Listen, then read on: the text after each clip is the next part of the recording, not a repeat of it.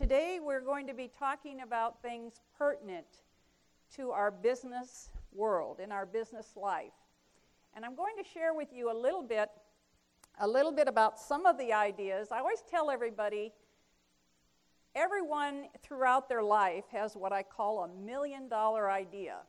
And when I was very young, I was in my early 20s, the very first idea that I came up with in my mind in the world of business was I wanted to start a chain of Snoopy restaurants. Now, are you familiar with the Peanuts cartoons? Well, I decided that this would be a great idea.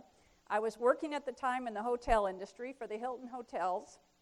And so, as I was starting to contemplate this idea, I thought, you know, I'm just going to put together a menu and I'm going to put together a business plan. And I didn't have a great idea about business plans back in those days, but I set up a menu and I decided that we were going to, and again, the restaurant was going to be a Snoopy doghouse with Snoopy laying on top of the doghouse, as you see in the cartoon in the, in the Peanuts characters. And I was going to have little Linus napkins, the little blue napkins for security napkins. And we were going to have little Linus hot dogs, and we were going to have salt and pepper shakers that were going to be Lucy and Charlie Brown. And we had the little dog dishes that were going to serve the food. And so I had all these little ideas, and I made the whole menu out, and I just put everything around the characters of the Peanuts cartoon. I also decided that we were going to have a gift shop at the very beginning of the restaurant so that when the people came in, all the children could buy all the little Peanuts characters and the little cartoons they could take, or the little uh, um, dishes and the salt pepper shakers, everything they could buy there in the gift shop and take it home. And I thought, this is a million dollar idea. And so I had everything put together. And at that time, Baron Hilton was in charge of the Hilton hotels.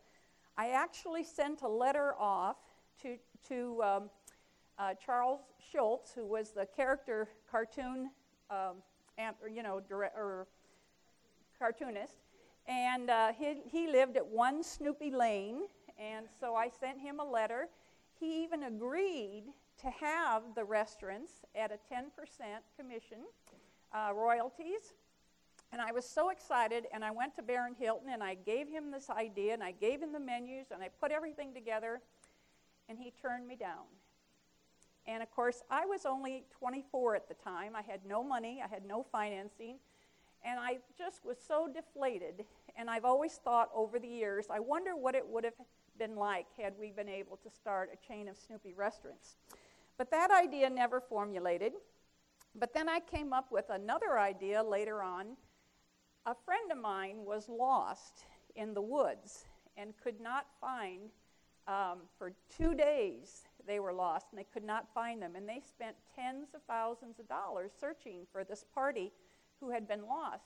And I thought, you know, why don't we come up with an idea where we will take a little container about the size of a small cigarette lighter, we'll have helium in it, and we'll have a cord that will go up in the air and we'll have kind of like a weather balloon so that if someone gets lost, they can have this little kit that would cost approximately $5. I priced it out and everything. And if they're out in the woods or on a boat or somewhere a child is lost or something, you just teach this little child, you just press this little button right here. The balloon would inflate, would go up. You have to be in a clearing where it could clear the trees and I thought, you know, this is going to save millions and millions of dollars if people get lost. They'll be able to find the person by finding this brightly colored, I had an orange and red balloon concept in my mind, and it would be iridescent, and people could see their, uh, this balloon and, and be able to rescue them. Once again, I never followed through on this million dollar idea. And later on, I found out that five or six people had patented a similar idea, and it never came to fruition. And I thought, you know, isn't that a sad thing? Because you still hear about people, millions and millions of dollars of people trying to find uh, lost children, lost people that are on, in the woods or that are on camping trips or things like that. Later, as I did get into the business world and was involved in many different types of businesses. I eventually came to own a men's sportswear business with uh, four other gentlemen, and we built the business up to a $43 million business. And I learned very quickly that to be able to succeed in business, you must have a plan. You cannot have a successful business without a plan. And I tell everybody make your plan, work your plan, and plan your work. So you must be able to understand the concept of being able to plan your work and work your plan. Another saying is if you fail to plan, you plan to fail. So you must know that those things are so important. And as I went uh, from the men's sportswear business, I later discovered a little invention that somebody had invented, and this was prior to the cordless telephones. This was back in the early 90s, but this was a cord minder, and this cord minder eliminated all the unsightly, unsanitary cord clutter. And this was a 16 foot cord minder, and this was an 8 foot cord minder. And I was in the process of purchasing the patents and um, uh, materials of, of the cord minder company, and at the last minute, the gentleman backed out. But I had already obtained a commitment from AT&T uh, that they were going to market the cord minder, and this product alone would have been worth tens of millions of dollars. So as I went on and on, um, later I came into another, and I'm going to tell you very briefly, we're going to talk about this as the latex business. You remember back in the early 80s when everybody was panicky and frightened and scared about the AIDS crisis? And the latex business was very, very big. And a friend of mine came to me, and they were in the import export business. And they said, Would you consider starting a latex company? And so I went out and researched it. I spent approximately six months researching and found out that indeed 52% of all of this product was purchased by women. They went into the feminine hygiene section and they purchased this product. What I did was I developed a packaging that was very soft, it was very non threatening. If indeed it was purchased by women, then it was a product for us with your protection in mind. And when we first started marketing this product, I will tell you a little bit more about this, and I'm going to refer to this as the Latex Company.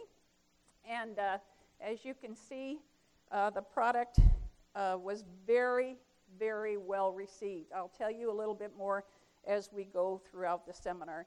But I just want to share with you um, everyone in their life, whether they're pre Adventist, and a lot of this was pre Adventist or Adventist, they have a wonderful idea, but they don't know how to make it succeed and how to get it to the point of success.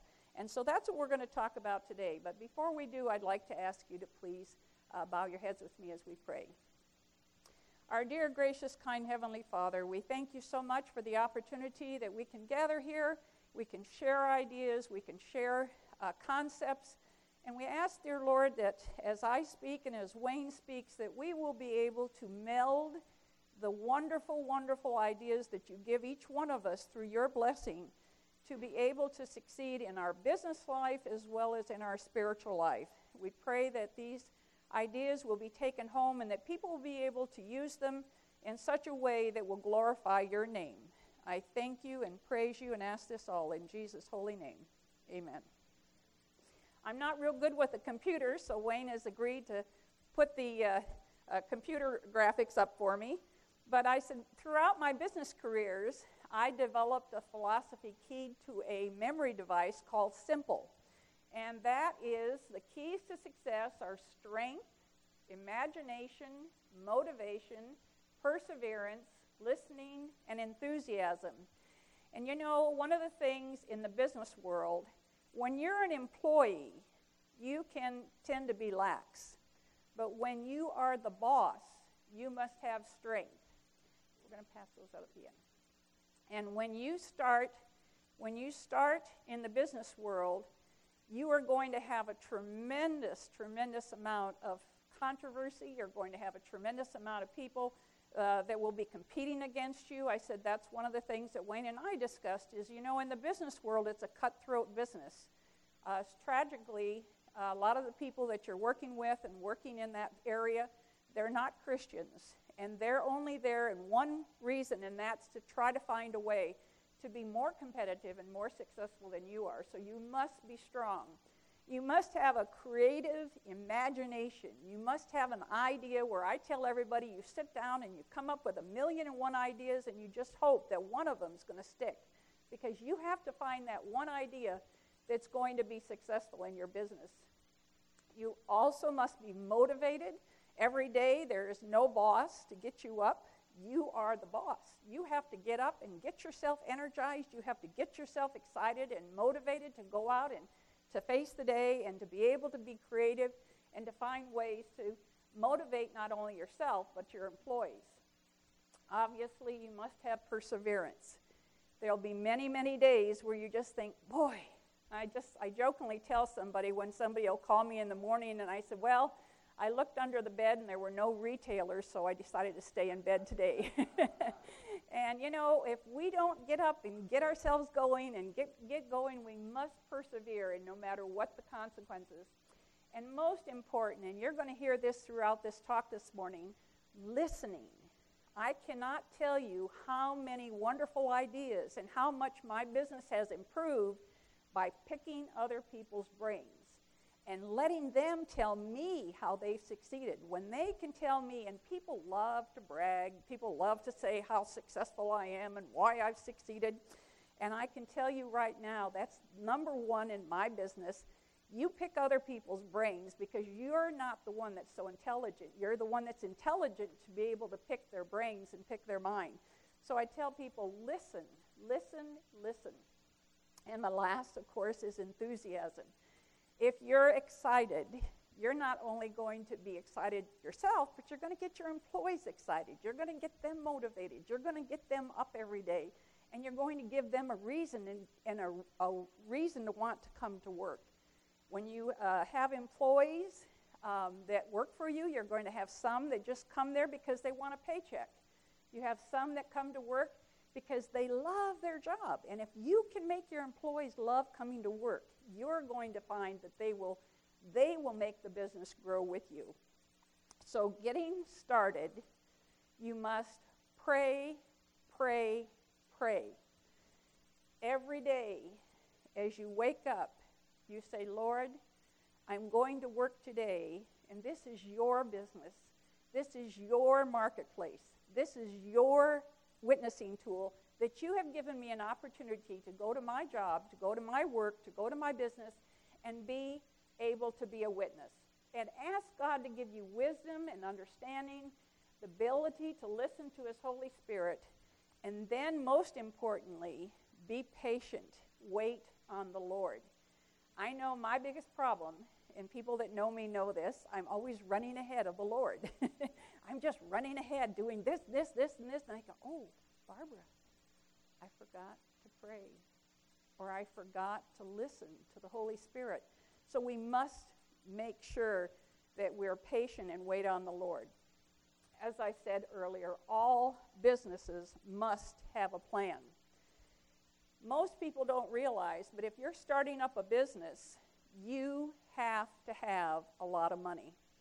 Most people think, well, I just got a great idea. Uh, I, I, I can do this but they don't realize the minimum amount of money to start up a good business should be at least a half a million dollars.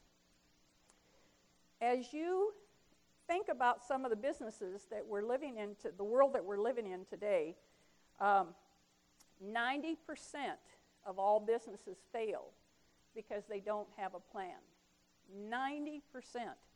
And that leaves just a little tiny percentage there of people that are willing to sit down to put their business plan together, to understand the importance of planning, to understand that for a business to be successful and profitable, the owners and the managing directors must have a clear understanding of the firm's customers, strength, and competition. If we don't have that, we will never be successful. The importance uh, should never be overlooked, and we must have the foresight to plan for future expansion. Why write a business plan? Now, you know, a lot of people come to me when I speak and I give my personal testimony and I share some of the things that I've done over the past my past careers. A lot of people come and say, "Oh, I've got this great invention," or "Oh, I've got this great idea." And the very first thing I'll say to them is, "Have you written a business plan?" No, I haven't written a business plan. And I said, Well, you must sit down and you must write a business plan because when you sit down and you write a business plan, no less than two to three to five year business plans should be written on each one of our companies, each one of our businesses. No matter how small or how big it is, we must have a business plan. We must be able to sit down as the owners or as the leaders of the company. We must sit down and we must organize, we must process uh, a business plan, and there are six reasons why we must write a business plan. The process of putting a business plan together forces the person preparing the plan to look at the business in an objective and critical manner. The first thing we do when we think we want to start a business is we think our business is going to be the most successful. Our business is a no brainer that everyone's going to want to come and buy our product or everyone's going to come and want to use our, our um, uh, company for whatever. And they don't realize when they sit down that there's a lot of competition, that there's a lot of people out there in the marketplace that are going to be competitive. It also helps us to focus ideas and serves as a feasibility study of the business chances for success and growth. The finished report serves as an operational tool to define the company's present status and future possibilities. When I first started the latex business, I know one of the things that I figured out is I went to all of the top companies like Trojan, Ramses, Sheik, which were the top three companies of these brands, and I just picked their brains. And you know, here I am, a woman in a man's industry, in a man's business. And when I went and I spoke to these people, they kind of felt sorry for me, which was my advantage. You know, they came to me and they said, Well, and they started telling me all of their secrets. They started telling me all of these marvelous ideas. And all of a sudden I said, aha, this is how I can make this little tiny wedge into the business and I can get in.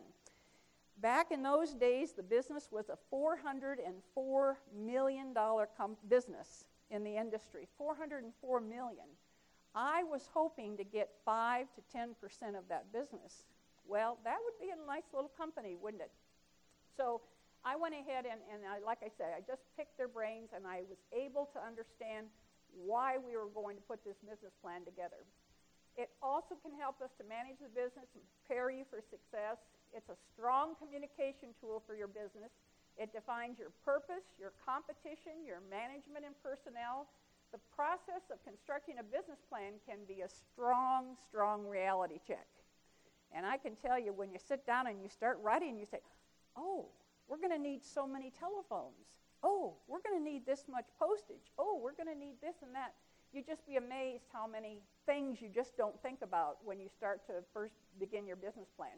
And the finished business plan provides a basis for your financial proposal. So, who should write the business plan? Obviously, you because you're the one that's going to start the business. You're the closest to it, so you must know the most. You may use consultants, but you still need to be the majority of the person who writes the business plan. So, uh, the business plan components is the executive summary. Now, an executive summary must be no longer than two pages. Now, why is it only two pages? Who likes to read a big volume of something? No way. We just want to hear the basics. We want to hear the knit components. So we want a brief description of the company's history, the company's objectives, the company's products or services, the business that, will compete that we'll be competing in, a persuasive statement as to why and how the business will succeed, uh, discussing the components' advantages. Uh, when we were in the cord minder business, Nobody had ever invented any such thing as a cord minder. One of, the pe- one of the most important things about this little cord minder was the precord. Now, this precord was this little part right here. And if you see this little part right here, you notice how thin and flat it is? Have you ever looked at computer wires? Do you see all these wires up here, how thick and round they are? One of the biggest selling points of this was this wire conducted all of this electricity. This was worth millions, and the little gentleman that invented this product, unfortunately, was 80 years old and had no idea what he was doing. And unfortunately, it never went anywhere after he backed out of the sale of the company. But this Precord alone could have been worth tens of millions of dollars because it was flat. It could have gone underneath walls and wiring. It was. We were going to use it in uh, hair dryers, all electrical appliances. We were going to use it in computer cords. We had companies calling us constantly wanting to be able to work with us on this Precord. So that alone uh, was amazing. But I think when people realize uh, we need to find out where is this company going and how is it going to arrive and how is it going to get to where it needs to go. So again, it's very important to project the growth for the company and the market, a brief description of the key management team, a description of funding requirements, including a timeline and how the funds will be used. You know, if you had a half a million dollars and you spent the first $450,000 in the first six months, what are you going to operate with? And people don't understand how important it is to be able to set those timelines and set those guidelines to be able to go out. So the product, uh, you have to explain the product in simple terms. You describe the competitive advantages as why is your product going to be better than any other company's product. And I tell everybody, I taught a course at the University of Colorado, Professional Women in Sales and Marketing, and I said you have to have three N's to succeed. First, you have to have a need, then you have to have a niche, and then you have to have a net profit. The fourth N is knowledge, for those of us who can't spell. So I tell everybody you must find that there is a need for your business, for your product, for your company, that you have a niche. You know, if I was, as, as an example, when I was in the sweater business, everybody back in those days used to have cashmere and lamb's wool and Shetland and cotton sweaters. And I thought, why start another company and just have another sweater? Where is that niche? Where is that fine little tune going to be? So, how can I compete? Um, and we were able to by having better quality at a more reasonable price. And we did everything hand knit, hand loomed. Beautiful, beautiful quality, beautiful, beautiful uh, uh, knitting techniques, and again, a better, better price. And obviously, we had a better profit for a number of years. You must, if you're going to patent something, you must be able to have good patent attorneys and make sure that you have an airtight patent. Patents today are very difficult to make airtight. Um, and you have to have copyrights and trademarks. Okay. Areas that we should also cover is your product or service already in the market, and is it still, or is it still in the research and development stage? When we first launched our little product here, the very first thing we put it in what we call test markets. You've probably heard of Osco Drug, King Soopers, uh, which is a um, big grocery store chain. We put it in um, drugstores and grocery stores. When we first literally test marketed this product for the first six months, we in some stores were outselling the number one and number two brands to the point where, as I was telling Wayne, uh, shortly after I started studying the Bible, I, uh, I had told the pastor, I said, I'm starting a new company. And he said, Well, what are you doing? And I said, Well, I'm starting a condom company. Well, can you imagine what this pastor must have thought? And this pastor simply said, which was the best thing he could have said to me, is he said, Barbara, why don't you just pray about it? And I thought to myself, oh, okay, I'll pray. And you know, God works in mysterious ways, as we heard this morning with Kevin. Uh, shortly after we started the company, we were out there getting our financing. Our test marketing had gone tremendously well for the first six months. We were going to launch the product nationally and internationally in January. And November 25th, that's when I was hit head on by a big old suburban. And I literally was totaled from head to toe. And I didn't have to think about anything about the business, but I lost our $3.5 million investor that was going to invest in the company, another million and a half dollar investor. They were with Bayer Aspirin. I always tell people, and I was saying the same thing to Wayne, if you're looking for investors, don't go to anyone that is too poor. You must go to someone that has what I call deep pockets. If I came to, to you and you had, let's just say, $5 billion, and I said, I'd like to borrow a million dollars. Yeah, sure, it's pocket change. You know, in your mind, 5 billion, and then I ask you for 1 million, that's pocket change. If I came to Lisa and I said, Lisa, I want to borrow a million dollars, and Lisa has $3 million, she's going to say, Oh, wait a second. Uh, how are you going to spend my nickel? How are you going to spend my dime? They're not going to listen to you because they are worried about how you're going to spend every nickel and dime of their investment. And besides that, they think they should own 51% of the company. So we don't want to do that. But anyway, you have to be able to um, know about where your development stage is and the rollout strategy and the timeline to bring the product to market. What makes your product or service unique? What competitive advantage does a product or service have over its competition? And can you price the product or service competitively and still remain in a healthy profit margin? You know, people just simply think, well, I can go out and sell six million pieces of this, but then they get to the bottom line and they've actually lost money. Especially when you're in a business where you have to place your product in a store. Uh, as an example, these cord minders, the first thing that any store will say to you is what is your financial worth to make sure that you have enough financing to back up the product, to get automated. You must be automated when you're going through a product that's going to carry constantly. You must be able to assure them that they will never have a peg on, empty on the store shelf. You know, when you walk into a store, you see all the pegs and they're all filled up with products. You don't see empty pegs because they're not making any money. They need every one of those products. So you need to be able to be sure that you have that merchandise to back it up and back it up and back it up. So a lot of stores want to make sure that you're financed to carry your business forward at least 18 months. If you can't carry your business forward for 18 months, they won't do business with you. So the investor looks at the management team uh, to make sure that they have a thorough knowledge of their target, uh, launching the new product, including the market research data. If you have existing customers, and this is the sad thing, is the banks will never lend you money. Any bankers here? Bankers will never lend you money unless you're successful. And I'm thinking, well, how can I be successful unless you lend me money so I can go out and sell my product, right?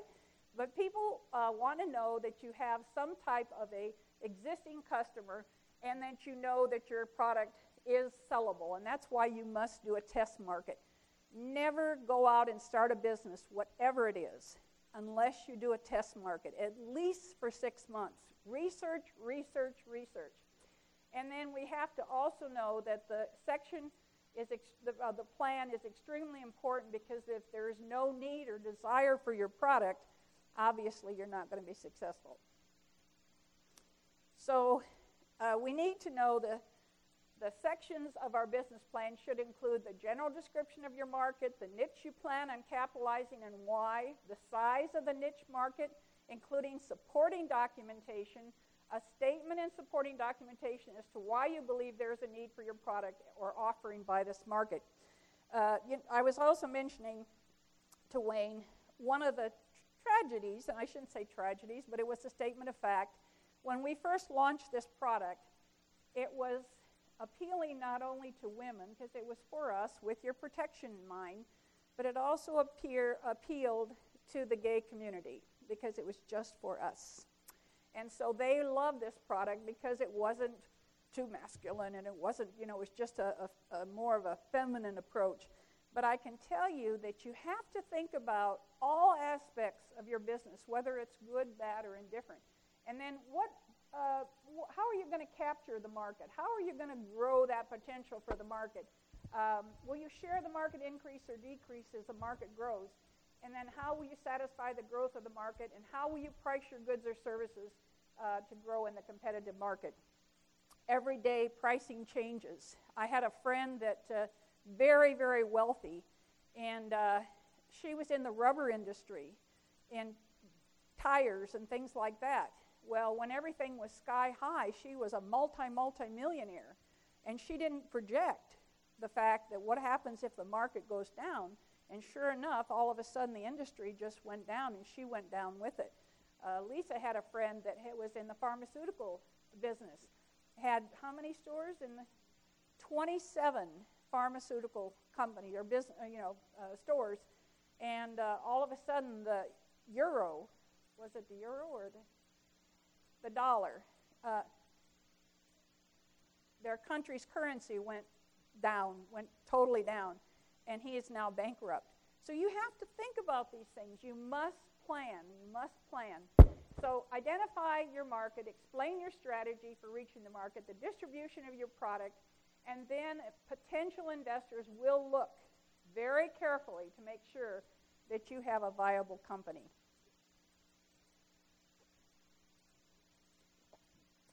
Most important thing, and this is where I tell everybody you pick everybody's brain. You pick their mind, you pick their ideas, you get their concepts, and you think, uh, you know, I'd really appreciate it if you could just give me a few minutes of your time. And you look at me and you say, well, I'll help her out a little bit. I have to tell you this story. When I first went to AT&T, I took this little cord minder into AT&T. He was the vice president of AT&T, and this was in Parsippany, New Jersey. And I went in, and he was very important, very important. And he sat there at his desk, and he was very, you know, big and masculine, and his name was John. And uh, I took this little product and I handed it to him. I didn't have it in the package. I did have a package, but I handed him the product. And he looked at it and threw it back on the desk toward me. Nah. He said, We're never going to be able to do this product. And I just panicked, you know, because I was five minutes with this vice president of AT&T with all the distribution. And I just said a little prayer, and I wasn't even an Adventist then, and I said a little prayer, and I said, well, I think about it. Yes, I was. and I said, uh, you know, I know that you're a very, very busy gentleman, but I really would appreciate it if you could just give me five more minutes of your time and tell me why is the product not suitable for AT&T. And he looked at me, and he looked at the product, and I heard this. okay, you know felt sorry for me, didn't he? So then he looked at me and he said, okay. So he took the product and he started, and I took my pen out and, and I started writing down all these things that he told me was wrong with the product that wasn't going to uh, pass their engineering department. And I started writing down all these things, and sure enough, at the end, he said, I'll tell you what, Miss Taylor. He said, You do this for me. He said, You go back to your factory, you take this list that I gave you, and you see if you can improve the product. And if you improve the product, he said, you bring it back to me and we'll send it to our research team. Uh, and he said, we'll see whether or not after that it can be possibly approved. I was so excited, and I went back to Idaho, and this was in Boise, and I got off the plane and I went over to the factory and I said, guess what? If we can do this, this, this, and this, if we can take the product from a Cadillac to a Lexus, we're going to have this product approved by AT&T. Well, sure enough, three months later, I called John on the phone. He, I told him that we had uh, done the product. We changed the uh, things that he had asked us to change, and I'd like to see whether or not he'd be willing to uh, research and see whether the, the product could be approved.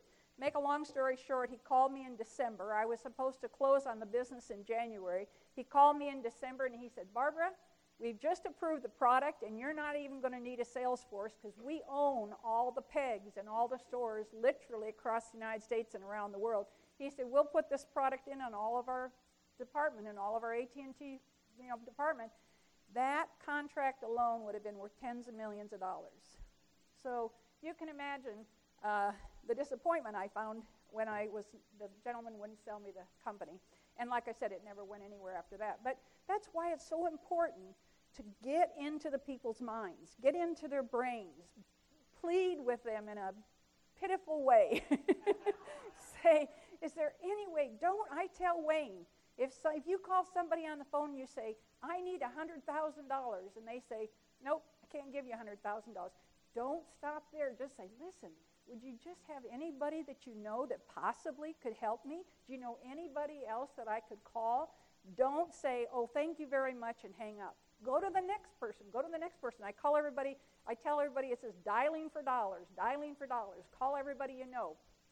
So, anyway, we're analyzing our competitive marketing strategies to learn how to reach the market. And the competition.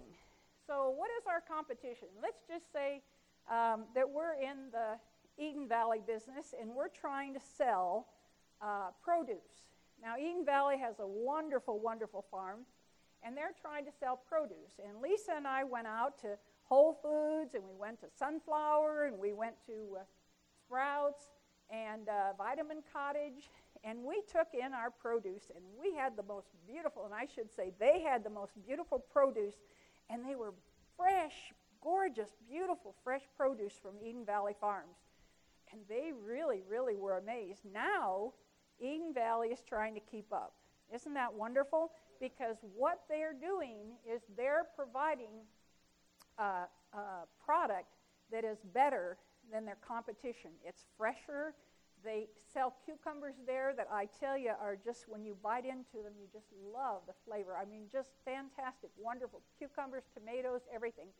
So, in, identify your closest com- uh, competition, uh, where they're located, um, how you can compete in that particular market, define their target market, what percentage of the market do they currently have. You know, if, if I went up against a big, big company and they own 99% of the business, wouldn't I be a little foolish to say, well, I just want 1%? Now, unless it was a multi billion dollar company, I'd take 1% of that business. But most of the time, you need to know whether or not you really have that niche to fill in to. And how does your operations differ from your competition? And what do they do well? And where is there room for improvement? In what ways is your business superior to the competition? You must know that you have a product. Um, and then also, how is their business doing? Is it growing? Is it scaling back?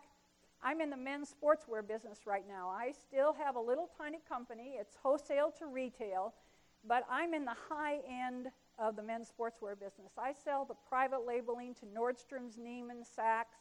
And as I was telling someone the other day, you know, no one, in most men's cases, the woman has to buy something new because she wants to look pretty. The children have to have clothes because they're growing out of what they're wearing. But most men say, Oh, no, honey, I don't need anything. I, I'll just wear this t shirt, or I'll wear this old shirt, or I'll wear these old scruffy pants. What do you think that does to my business? Tanks. And literally, I'm thinking of getting out of business at the end of this year and going into work for the Lord's business. So, uh, one of the things I tell everybody, we need to know where is our market going? Is it growing or is it scaling back? If it's scaling back, we're in a situation we don't want to think about, do we? And then how are the operations similar to yours or how do they do, differ? Are there certain areas of the business where the competition uh, surpasses you? And if so, how are you planning on compensating? And obviously, you're not going to. Um, one of the things, and I, well, I won't tell you that story. I'll tell you another time. I got to watch my time. How am I doing on time? Okay.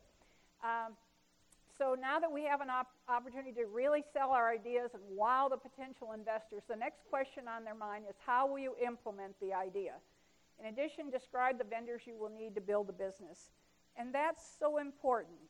You cannot, you know, no matter how great I think my idea is, unless I know for a fact that I can take that business and I can take that product and make that product grow, uh, and I, I just can't stress importance enough of that, of that part. The management team, you must have a good management team. If you want to succeed in your business, hire people that are smarter than you. I can never tell you that as many times as I'm sitting here. I am the best when it comes to making me look good if I hire people that are smarter than I am because they come in with all these great ideas and uh, I, I can tell you right now, I mean, our little church at Copper Mountain, we're planting a church, and I have the most wonderful people surrounding us in our church. And everybody says, Oh, Barbara, you just have the greatest, greatest church. And I didn't tell them, Well, I'm gone most of the time, and the people around me are the ones that make the church, help the church to grow. But I just tell you the same way in business. When you hire people that are smarter than you and stronger than you and great ideas and creativity and all these other things, they will make your business look great. And it will grow and it will prosper. So, anyway, we're going to skip. This is, I'm, you're going to get a handout here. And it's most important for the uh, management team to have good, good backgrounds and past experience and education and personal data, data and personal financial statements. So, we'll go on to the next one. Uh, and work experience, go ahead. And the duties and the responsibilities of the management team. What, what will each person do and how will they accomplish their tasks? And uh, listing all the organizational chart. You know, I can't tell you how important it is to have an organizational chart. Because I want to tell you right now, people need to know where they fit in and what their responsibilities will be and the duties and responsibilities, who will do what and why, and the organizational chart, and what's responsibility. Okay. And the salaries and the benefits. A lot of companies, most important, how much you're going to pay me, and what are my benefits, as you know today. So uh, go ahead. Uh, the personnel, the success of a business can often be measured by its employees. 70% of consumers will go elsewhere if they don't receive prompt and courteous service. So you must hire people and have people working for you that understand. You know, I'll tell you, and don't, I hope nobody hears anybody with United. Continental is joining with United. And I tell you, everyone that I speak with on Continental says, oh, we're just sick because the people at United don't understand the courtesy and the ability to, to be happy and joyful. And, and so it's so important to have personnel that are excited and motivated and encouraged. So I just tell everybody, please, please get good personnel. And obviously, at the heart of any business operation is the accounting system. Um, so it, it's important to have a certified public accountant established. That's the one person you want to have. The top, top person in your business is a strong, strong accounting person that can come in and say, Wayne, you're way over budget. You've got to cut back, and Wayne must listen. So let's go on. Obviously, we need balance sheets, break even analysis, income statement, and cash flow. And these are so important. I had a person uh, I was visiting with, and I said, Well, you need to really have a strong P&L statement. What's a P&L statement? I knew I was in trouble. So, anyway, we need to have the resumes. Let's go on to that. Because supporting documentation, you'll read about that in your handout. Uh, the summary, complete business plan should be bound. Once the business plan is completed, it should become an operational tool to measure the success of your business, don't put the bound business plan on the shelf. Every quarter, every quarter, take that business plan out and say, are we meeting our objectives? Are we meeting our goals? Are we meeting the standards that we set up? Are we making changes if not? Once you set up your business, you must be sure to set goals. You should set goals for yourself, the company, and the employees. It's good to see what you have accomplished as you've set the goals for yourself and the company. If not, you must analyze why those goals weren't met and decide what changes need to be made to correct them. This is so important. People just spend months and months and months, and all of a sudden they turn around and they realize they're bankrupt. And they haven't sat down on a quarterly basis to analyze what they set up. You must have weekly or monthly meetings should be held to check off the list of the goals accomplished and set new goals. Regular meetings with the individual employees must be held to compliment their achievements and acknowledge their good efforts. They must be motivated to know they are an important part of the business. Many companies today give pay or profit sharing incentives to their employees.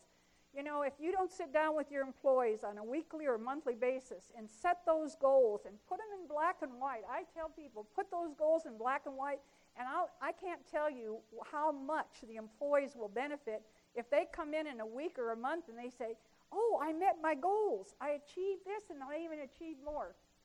So, also, you must have every employee must be given the goals and the work tasks. If the employee is not meeting the goals, you must call them in, you must sit down with them, and you must say, Tom, we've asked you to do this and this and this, and uh, you've done these two, and that's very good, but you haven't accomplished this. And uh, Tom, I just want to visit with you about this and ask you why you haven't accomplished this and we're just going to write this in your file and you sign it and say, I'm going to make sure that I change. I'm going to make sure that I accomplish these goals. and the next time I call you in, you haven't accomplished it, and the third time you haven't accomplished it, and I've written you up, after three times, I must call Tom in and say, Tom, I have visited with you, we've discussed it, we just haven't been able to work things out, and I'm just going to have to ask you uh, to let you go. And you're going to say, but why? And I'm going to say, see, I, I, wrote these all up for you, and you just still couldn't work with us. And you must uh, understand why. These, this, your business is not your family. You can't be a child and say, oh, poor Wayne, I'm going to let you come back again. You must set standards. Okay, so go on to the next one. And oh, the last part here is working as a team. Take time to spend a few hours a day with the employees and listening to them and encouraging them and trying to make sure uh, that their, their problems and their concerns are understood. Promote from within if at all possible. And send a personal note to someone. I can't tell you what that means to the person. If you just send them a personal note and say, I really appreciate, Denny Sue, what you've done and how you've accomplished this and how you've done this. I really thank you so much. That's an important uh, thing to let them know that they've done a job uh, well done. And the most important aspect of all of your business is to put Christ and prayer at the center. And I encourage each and every one of you that as you go out and go return to your businesses, return to your marketplace, put Christ at the center. And Wayne is going to talk about that now for just a few minutes. Well, good morning, everyone. I'm happy to be with you, with you here, and thank you very much, Barbara, for everything you've shared so far. In fact, um, Barbara invited me to share with her because um, we feel that it's very important for us as business people to be able to also fit God into all of our plans of business. And, um, you know, God, we can have success whether God is with us or not. You know, those that don't know God often, they can have tremendous amount of success even. And yet, um, as Christians, Christian business people, it's very important for us to make our plans with God being included in all of those plans. And I really appreciate all of the advice that Barbara has given us this morning. And uh, I just thought I'd tell you a little bit about my experience. Um, I actually approached business from probably a little bit different perspective because I had been involved in ministry for most of my life before I started my first business. And so, you know, often when we are on minist- in ministry, often we don't quite pay attention enough to the financial aspect of things. And so, and yet we're very strong on the mission aspect of things. And so I think that um, Barbara and I working together is really a way that we can see both sides of things. And I know that in my life, when I started my business, I started a business on the internet in 2002. I sold um, solid ink for Xerox phaser printers. They're an office printer, and uh, and that was an experience that was something that was very valuable to me. It, it, enabled me to be in a situation where I was focusing on business principles, focusing on things that were important to make, to get it up off the ground and to make it work. And um, at the same time, I didn't want to lose the focus on how we can witness to people. And on the internet, you know, Sometimes people are like, How in the world can you witness on the internet? And yet, I found some ways that I'll be sharing with you as well. And of course, many of you are probably already in business. And if you're not, I'm sure you're inspired after Barbara's presentation and you've gotten some ideas and, of how to get into business. But I believe that it's important for us as we develop those goals and those plans and everything to also see how can we reach people in that business. Isn't that what ASI is all about? How can we share Christ in the marketplace? Because if we have a marketplace but we can't share Christ, then we're missing out on half of the blessings. And so we have to be able to balance both sides of it. We have to be able to make that plan that works so that our business can be successful, so that we can have the finances that we need, and so that we can be, have the profitability that we need. But we, not, we can't forget to be there to reach souls for Christ. And so what we're going to do is we're going to look a little bit at simple, but we're going to look at it from a little different angle. And we're going to make the spiritual application to this simple concept. And I pray that it will be a blessing to each of us. So, um, you see the different words here. We'll just name them briefly, but after that, we're going to look into them. Yes. Yes. Okay. Yeah, we the handout that you have is uh, should be complete with both of them. You have this concept as well because we've put it all together. Um, and so here we have sincerity, involvement, meditation, prayer, love, and encouragement, which of course spells simple just like it does on the keys to success on the business side. So these are keys to sharing faith. Let's take a look at each of them. Sincerity is actually something that is not very often found in the business world. Not that we're not sincere to a certain extent, and we want to be successful, of course. Every business person wants to make money, every per- business person wants to go out there and make a profit, and they want to have their business grow as much as it possibly can. But the sincerity that I'm talking about has to do with being sincere in trying to reach out to people. And you know, in the business world, as Barbara mentioned, I mean, the competition is strong. People don't care about people, they just care about getting to the top, you know, in, in, in the secular world of business. And yet, as Christians and business people, we care about the people that we deal with on a daily basis. We care about those customers that are coming into our store. We care about those clients that we're meeting in their offices, whatever the application might be. And so we sincerely need to be caring for the souls of those individuals that we come in contact with. And in that way, we can make an impact for them. Now, sincerity is something that actually can be transmitted to somebody else. And I wanted to share this text with you because it says, I've been reminded of your sincere faith. And then it talks about the sincere faith living in the grandmother, in, in the mother, and then it comes down to Timothy, of course. And so the point that I want to make here is that when we're sincere, we have sincere faith, that catches on to the people around us as well. And we can give that, we can share that to, with our family members, we can share that with um, our church family, with people that we come in contact with. And so sincerity is very important, having in mind that we're there to touch an individual's heart whenever God gives us the opportunity is very important. Involvement. When you're in business, you're always very involved. Whether it be a ministry that you're trying to start, whether it be a business you're trying to start, Barbara hit the nail right on the head when she said, you know, you've got to wake up in the morning and you've got to get motivated because you don't have somebody else trying to motivate you. And so we do. We have to be very, very involved and wholehearted in everything that we do. But on the spiritual side, it's so important for us to show a sincere interest in our customers.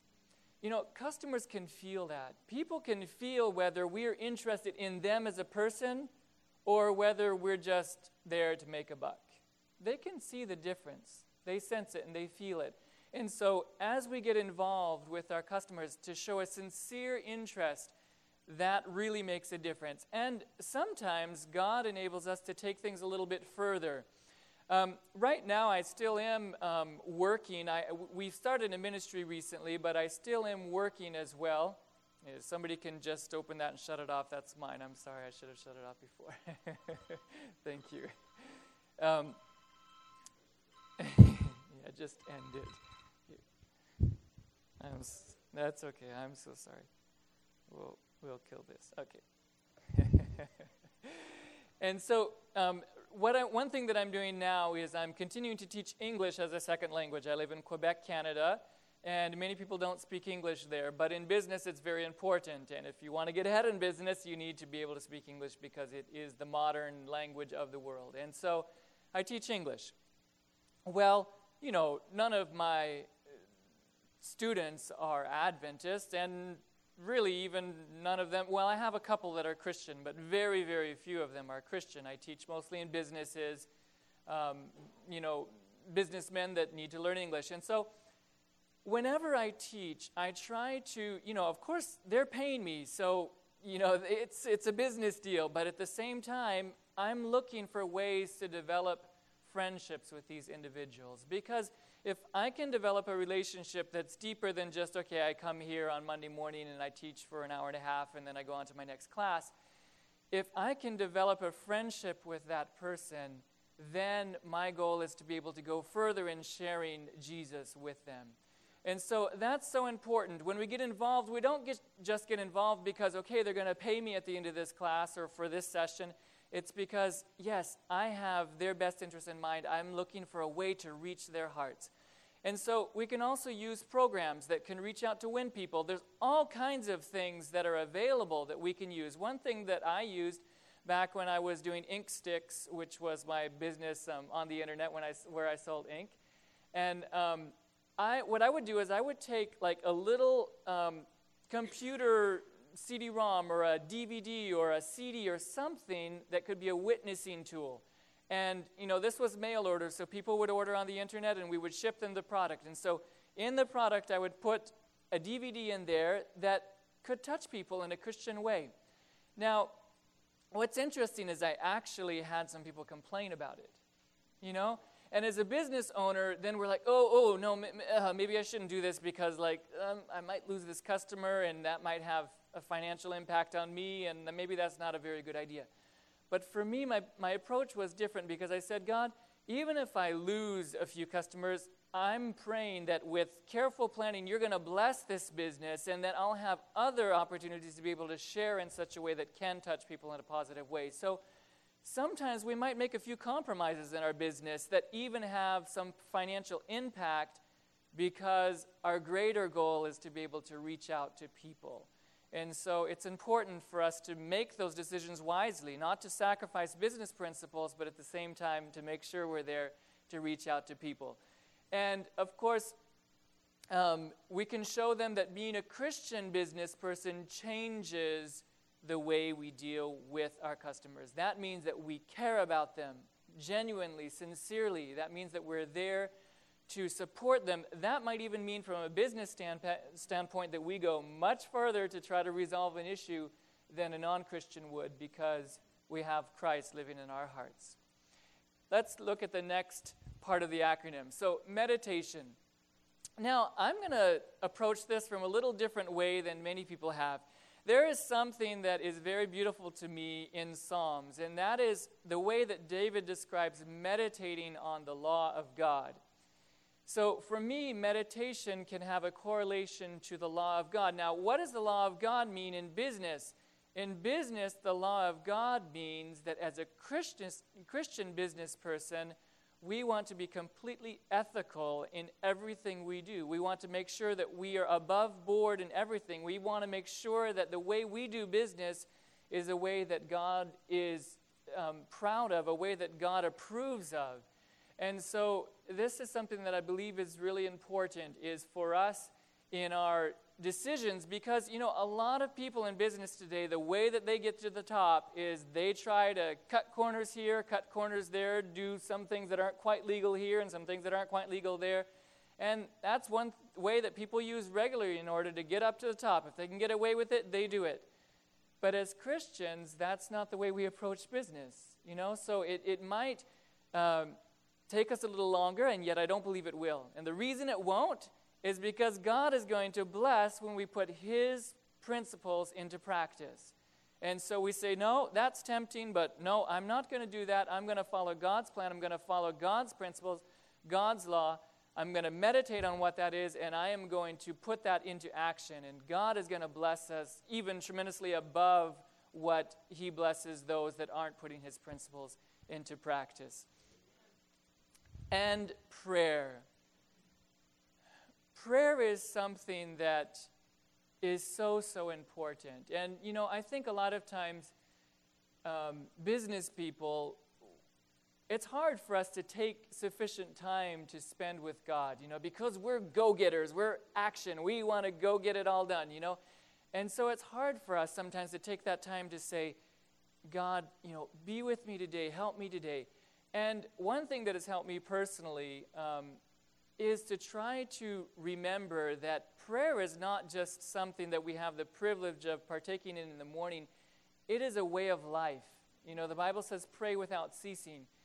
And how many times during the day, you know, in our business decisions that we have to make or in, in challenges that come up, you know, we start feeling all stressed out. We start, what am I going to do with this? Oh, this is terrible, you know, and, and this employee that comes in that's all, you know, discouraged and not doing his work, and then you have to deal with this and deal with that, and a hundred things happening at one time.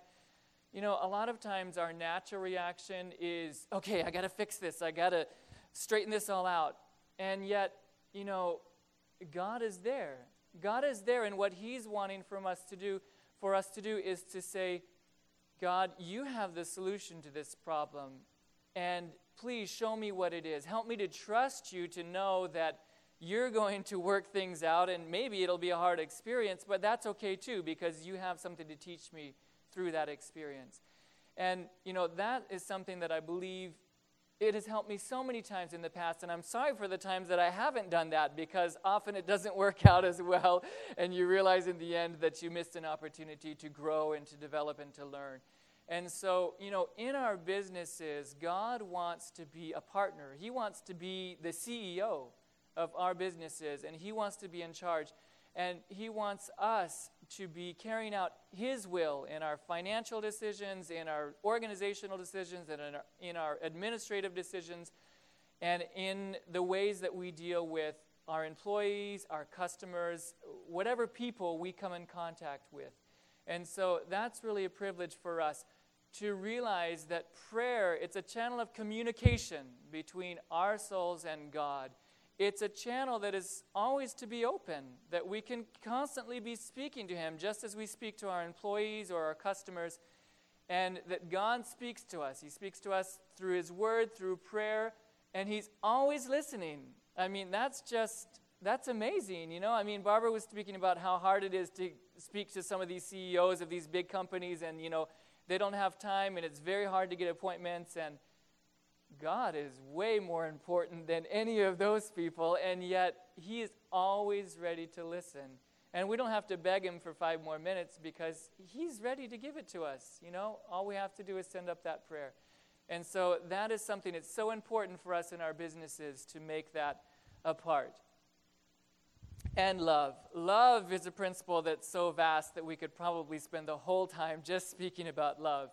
And yet, I think that love from a business perspective, it's really something that is action. And after all, isn't that what love is? Love is a principle. Love is a principle that causes us to do things in a different way than we would do if we didn't care about the people around us.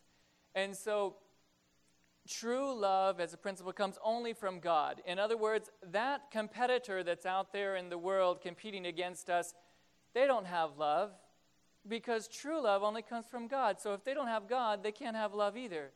And that gives us a cutting edge in our businesses. That gives us a cutting edge. When we have the love of God, it changes things for us. It inspires us to actions that make a difference in people's lives. So we're not just interested in trying to sell them the next product, but we're interested in making that, creating that contact so that we can make a difference in their lives. And it drives us out of our comfort zone. You know, I'm sure each one of you that's in business, you're faced with decisions from day to day. Do I go out here where I'm not very comfortable and risk perhaps witnessing to somebody that may not be too open? Now, I'm not suggesting to be unwise in our witnessing, but I'm just saying that sometimes I believe God's pushing us a little further to say, Maybe you will, um, maybe you don't know exactly what the result of this is, but I'm giving you just enough indications that, yes, I'm pushing you. The Holy Spirit's pushing you. And that's what I believe God does often. He'll, he'll give us a witnessing opportunity, but it might be just a little bit out of our comfort zone. And yet, you know, God is there to encourage us to do it. And so, love is something that motivates us to make decisions based on eternal values. You know, Eternal values are so, so, so different than values that the world uses. You know, because when we're measuring by eternal values, we're putting everything into perspective. We're not just thinking about, okay, how can I get to the top the fastest that I can get to the top, and how can I kill everybody in the meantime? You know, that, that's not an eternal value. It's how can I save as many people as possible as I get to the top by God's grace and with His help.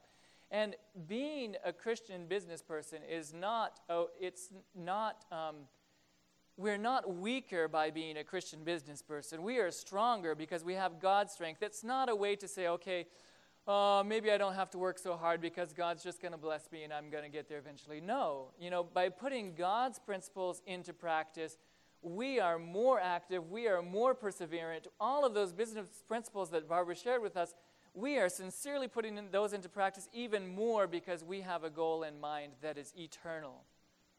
And of course, even love changes the way we deal with competitors. and that's not always really easy. But, you know, in a dog eat dog world, we even have a different um, perspective about our competitors.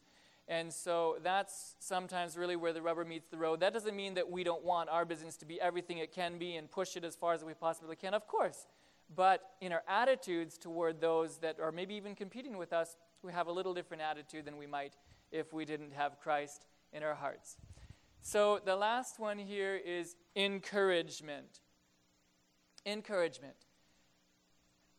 You know, each of us at some time in business feels discouraged, especially if you're starting up a business, because there's times that it feels very difficult, it's very tough, and you're like, maybe I'll never get where I'm going. And so, what I'd like to focus on here in encouragement is that it's important for us to develop friendships with other ASI members, right? maybe we don't have ASI members in our church, or maybe there aren't very many. Other Christian friends, it's perfectly fine to, it's very important for us to develop friendships with those maybe that have had similar experiences. You know, today in our, with our technology, I mean, we can stay in touch with friends that are all over the world. You know, maybe if we can meet some friends at ASI that maybe have a similar business, we can, you know, get on Skype with them. We can talk to them on the phone. We whatever to try to network in ways that we can encourage each other. That is so so important because as Christian business people, many times if we go out to speak with other colleagues in the business world, they don't have the same perspective that we do. So it, it's hard for us to you know, get all encouraged and all motivated by speaking to those individuals sometimes. So it's so important for us to surround ourselves with people that can encourage us, that can give us wise counsel, and that can believe in us and push us forward and say, with God's help, you can do it. And that is very important. We need that encouragement. And, you know, we have different goals that we set. We need encouragement for peop- the, from those around us in our goals to move forward. And it's not just to, to say, oh, you're doing a great job, you're doing wonderful, you're going to have success. No, we have to encourage each other in practical ways, sharing lessons that we've learned. Oh, that was a terrible experience for me, and that wasn't, you know, I made that decision, but it wasn't the right one, and I should have made another one instead. You know, sometimes just being honest with each other and being open and saying things for what they're worth can be more valuable to us than anything else because you know, if, if we have the tendency to just try to make everything look like it's going good all the time, that's not going to help us succeed either. And so, sharing counsel with each other, saying, you know, I made this bad decision here. Uh, I'd just like to, you know, help you out so you don't, you don't make the, the same uh, decision or, or the same mistake. And then, of course, after we're encouraged and after we're motivated and after we're like, wow, you know, I am just ready to go out there and, and, and do it all, you know, after, after being encouraged and I'm going out, I'm going to go out there and I'm going to get all this stuff done, it, then we have the encouragement to be able to also encourage others around us. And so, I think it's so important for us to receive that encouragement from God, to receive that encouragement from people around us, so that in turn we can be encouraging to others. Because it's very hard if we're in a business that we're trying to build up, we're trying to make everything work, and we don't have that support. Sometimes it's a challenge. So I really encourage you if you're interested in starting a business or if you're in business already, make sure you have people around you that can really support you. And uh, part of those people could be your own team. I mean, Barbara talked about that. It's so important to have people around you. Don't be afraid of people that are stronger than you, you know. And, and uh, just to tell you a little bit of my experience now, because I'm, I'm pretty, well, I am in full time ministry. I just uh, have another job on the side as we're trying to get the ministry up off the ground. But, um, it, you know, a lot of people that are involved in this ministry are much more qualified than I am and know a lot more things than I do. But I welcome that because when you have people that are strong around you and you can build that team spirit, that is the most important thing because one person as an island cannot do anything. But together, as we work together and as we unite with people that have strengths, and as you can wisely place people as well. You know, this person has that strength, we'll put them there. This person has that strength, we'll put them there. And as you start to build that synergy and that team spirit, that is so, so, so important. And I really believe that fits into the encouragement as well. And that team starts to feel like, yes, we're going somewhere, we're moving forward. And for any of you that might be involved in ministry, we're addressing mostly businesses today, but I know by looking out at, at the, our audience that some of you are involved in ministry. I believe that we need to put these principles into practice in our ministries because a ministry is a business, and a business is a ministry. And so we have to be able to put them together. And that's the reason that Barbara and I, Barbara asked me to, to share with her today. And that's the reason is because we feel it is so important to make that marriage of business principles and spiritual principles and put them all together. And so we believe that this is truly the two keys to success. Simple, they both spell simple, so it's not too complicated. They both spell simple and yet we have to put them together. We have to organize our businesses with a spiritual component, and we have to make wise plans in order to be successful. So, my prayer is that God will bless each of you in your businesses, that He'll bring you beyond where you could have even imagined, and that as you put some of these principles into practice, that He will even be there more for you in a practical way. I just invite, yes. Yes.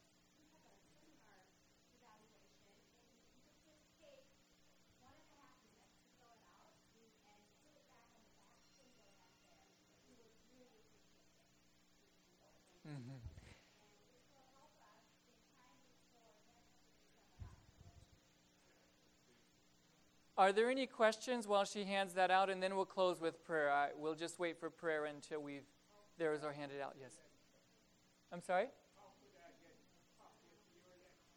I'll be happy to give it to you. Um, I'm not sure that, it, that the whole thing was on there, but I have the PowerPoints here and I'll be happy to share them with anybody. Yes, if anybody wants to give my email, then uh, your email, then I'll be happy to send them to you. Yes. Mm-hmm. The, the simple principle was on your handout. Okay, the spiritual side was on your handout. It's near the beginning. But I'm not sure that all of the quotes and things that I shared were on there. So if you'd like any of those, I'll be more than happy to email them to you. Just give me your email address. Did we hand those out? Okay, thank you so much. I really appreciate it. Barbara and I both appreciate you being here. thank you. Let's stand for prayer.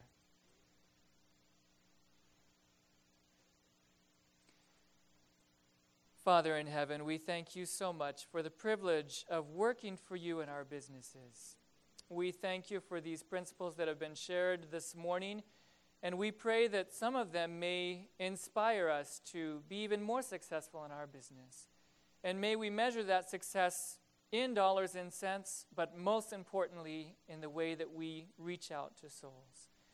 We thank you, Lord, for the privilege of being here at ASI, and we pray that you would give us opportunities to network with each other so that we can be encouraging to each other and that we can be there to help each other to be more successful in the businesses and the ministries that you have given to us. In Jesus' name, amen.